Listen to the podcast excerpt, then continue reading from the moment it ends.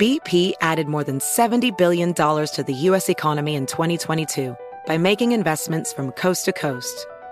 Investments like building charging hubs for fleets of electric buses in California and starting up new infrastructure in the Gulf of Mexico.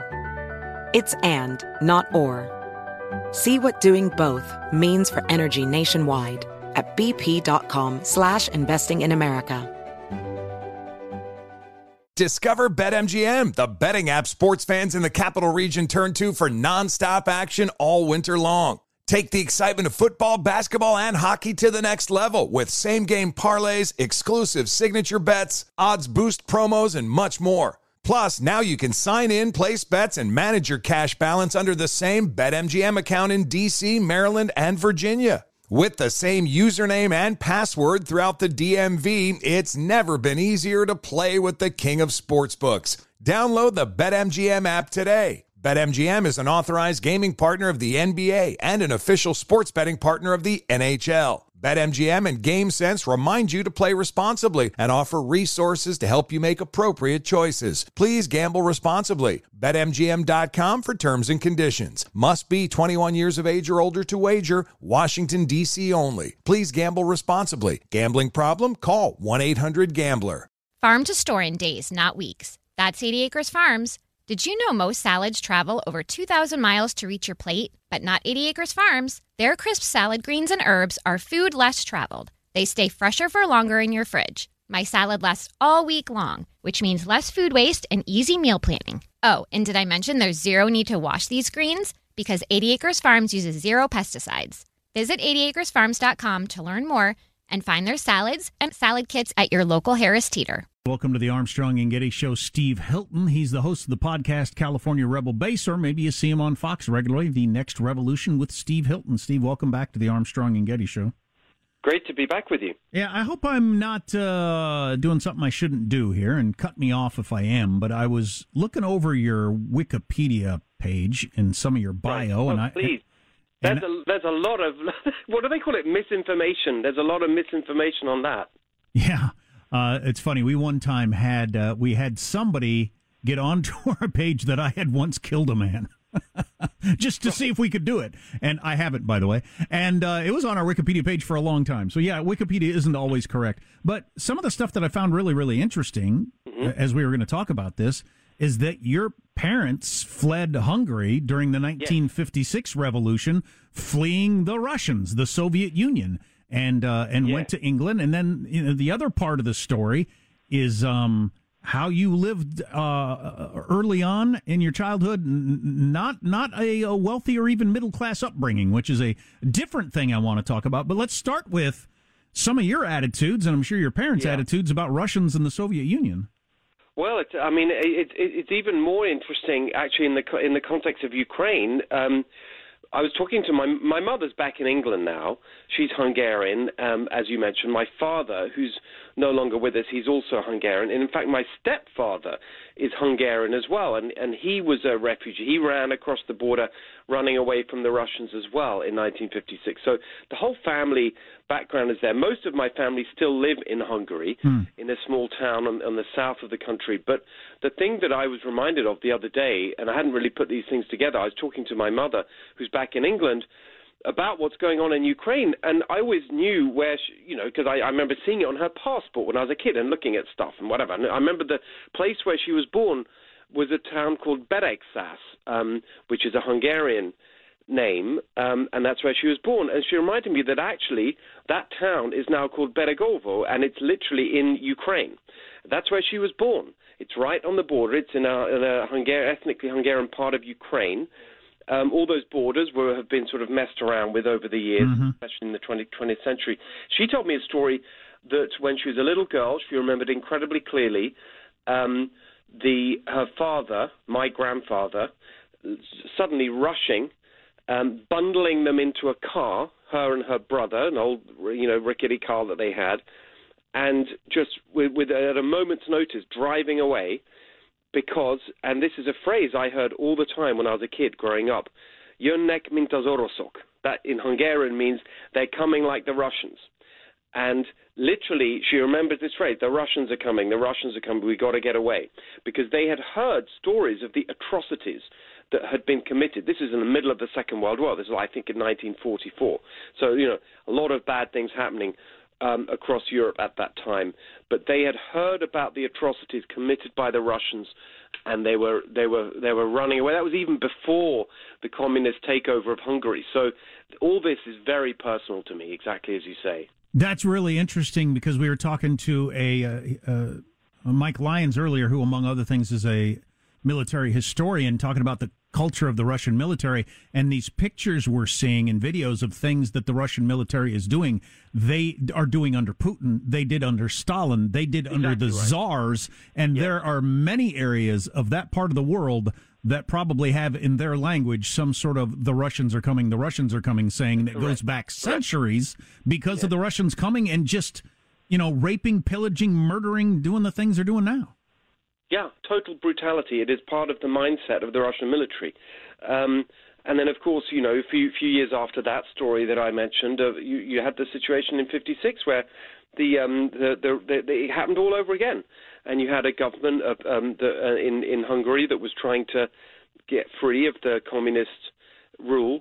Um, and then the people, and then, and funnily enough, the other the other thing that I learned through all of this, you know, you go back and study history. The the revolution in Hungary uh, was started by a group of students in the town where my family now lives, Szeged, a small town in Hungary. I spent you know many years of my childhood there. We used to go back there all the time, and that's where the '56 revolution started. And within week, with you know, I think it was just over a week actually, it spread to the whole country.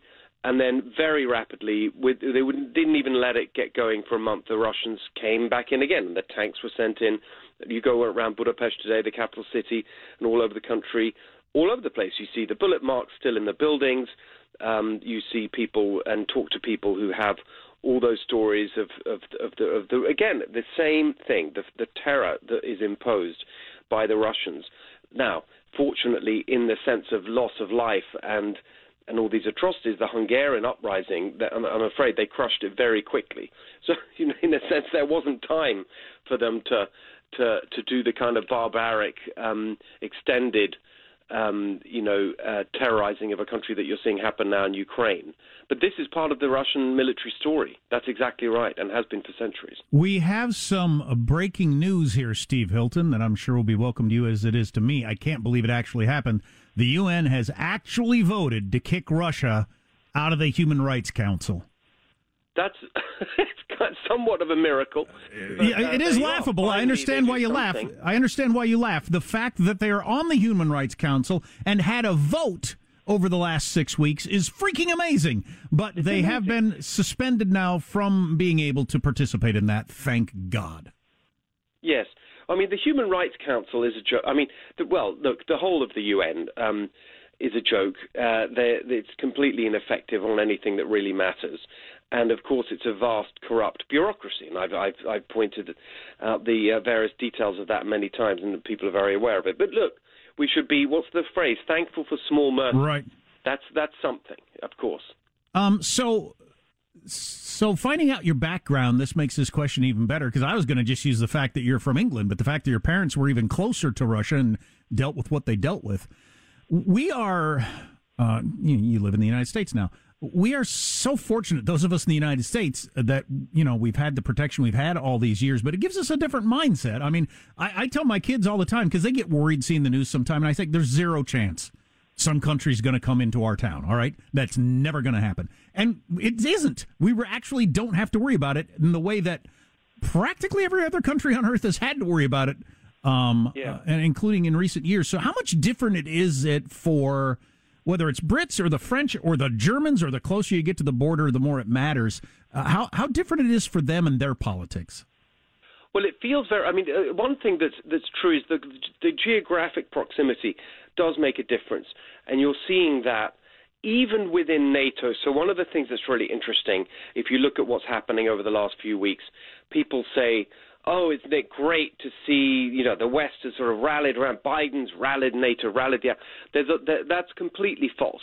Um, and the, and there's there's many different ways in which it's false.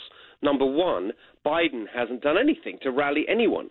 The person that's in a sense, rallied the West is Putin. It's in response to Putin this has happened. Biden's been behind the curve on all of the every single step of the way, and and, and hasn't led. Uh, in any sense, to make that make this response real, but even within NATO, what's interesting is there isn't unanimity. There is not an, a kind of single, clear, consistent point of view because what you're seeing within NATO is the countries that are closer to the Russian threat and those who really have vividly experienced it especially in the last uh, century or so, and where, where, you have people who can still remember what happened in the Second World War. So the Baltic states, for example, Poland, for example, they and Czechoslovakia and the Czech Republic, for example, I think have just been sending tanks and armored vehicles. You know, be much more forward leaning in standing up to the threat than the uh, the ones further away, like like the French, for example. Mm. And so I think even within NATO, you have you have a difference there, and it's the proximity that that makes a difference. I should point out, by the way, that I'm not just live here now. I'm, I'm maybe I can't remember who discussed this before. I'm actually now an American. I got my citizenship last year, which I was absolutely proud. Awesome. Uh, to do so, I'm a proud American now. And one of the things I think is really interesting is that throughout history, certainly in the last in the last century or so, in the end, it has been American leadership, despite the fact, as you say, that America itself is not under threat. It has been American leadership that has faced down some of these threats around the world. And, has, and America's been in the lead. And that's the argument I've been making all along, which is actually the reason that America is the world's leading nation, the reason that we have the world's highest standard of living, all these things that, that, that we are so fortunate to have, and I feel especially fortunate to benefit from as a new citizen. All of these things stem from the fact that America has led on everything. And I think there's a real connection between standing up to threats to freedom around the world and our economic leadership and our because it all goes together in this notion of America leading. America is the leading nation because America leads. And I think that's what you're really um, missing here in terms of, of, of the Biden regime, which I don't think has led nearly as clearly as we would have liked. Hey, a complete switch of directions that caught Sorry, my attention. Make one more point on this, sure. because if we if we there's another really important part of this Ukraine story, I think that that is not discussed enough, and it's another example of where I think the Biden people are just completely failing, which is the fact that this whole um, the, the, the barbarism, the atrocities, everything we're seeing from it's enabled by China. That's it would this could be closed down immediately with one phone call from Xi Jinping. He is absolutely behind this. He's supporting this. So we see all of this outrage about what we're seeing, and of course that's justified. And you've got corporate America. We're leaving Russia. We're pulling out. They're still doing business with China. They're still sucking up to Xi Jinping, as is the Biden regime. And so, unless we get serious about the China component of this, nothing's really going to change. So, um, got two minutes, and this is a complex question, but I want to hear your answer. So, I'm reading over your Wikipedia bio, and uh, it looks like there was some struggle early in your life. Uh, your parents uh, separated, your mom's working at a shoe store, uh, yes. dependent on state benefits, et cetera, et cetera. You lived in a cold, damp basement apartment. I'm always interested in how people come to their political worldview. So, a lot of people who come out of a background like you end up being, and that's why I believe in big government and big safety nets and more money for the poor and all that sort of stuff. How did you come out of that background with your more right leaning political view? Well, it's interesting because I, it, it, as well as as that, um, my stepfather, who I mentioned earlier was Hungarian, um, was also, you know, he was a refugee um, from Hungary, ended up in a refugee camp in, in the north of England, and then, in fact, he came from a rural part of Hungary, hadn't really had a formal education, so and certainly didn't speak English, and so he ended up um, working on a construction site, and then, you know, made some money and ended up with a small. Um, you know, self. He was a self-employed construction worker, had a little business, and so on. And I just remember growing up so clearly um, in our house, and it was the time of Margaret Thatcher. It was the 1980s, and there's this. Re- I think I've written about this in, in one of my books, but there's this really, really simple phrase that um, that stuck with me that my stepfather would say, where he would talk about the political part. And they weren't particularly political; they weren't obsessed about politics, but there was something that he they loved. He loved Margaret Thatcher, and the idea, and so did my mother. And the idea was it was very simple, which is that Mrs. Thatcher is for people who worked hard and wanted to get on, and that's Ah. how self-identified. As did my mother. You work, right? You you try and do the best you can for your family.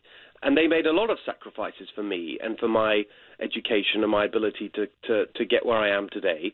But I never forget where I came from. So I could, that's the other point I make. I mean, people, I sometimes talk about myself as a, you know, in sympathy with some of the populist arguments and condemning the elite and so on. And say, oh, well, you're in the elite. Look at you now. You know, like on TV and you're all this kind of life you live. That's exactly right. But I, I always remember where I came from, and it's this idea of working hard and supporting people who work hard. And I remember also my stepfather saying the Labour Party, as it was the equivalent of the Democrats in the UK back then. Um, the Labour, but they're for the layabouts. There's this phrase, this phrase that I always remember growing up as a kid: the layabouts. People who just lay about and expect the government to, um, you know, give them money instead of working. And that was just a strong, hard-working culture that I grew up in. And so, Awesome. I'm afraid. I'm, af- I'm afraid we're out of time. I'm glad I asked, and I'm glad I got that answer because I always wonder how you know people come to their worldview, and that's yours. And we have the same haircut, so that's Steve Hilton, who has the podcast California Rebel Base, and you can see him in the next Revolution with Steve Hilton on Fox regularly. Thanks for your time today. Appreciate it. Great to be with you. Recently on the A&G One More Thing podcast. Jack, this is roughly the equivalent of carrying around 224 slices of bacon in your body. Well, that's wait, the- wait a minute. Regular what bacon weighs measurement that we all use. The Armstrong and Getty. One More Thing podcast. What? Hear it on the iHeart app or wherever you listen to podcasts.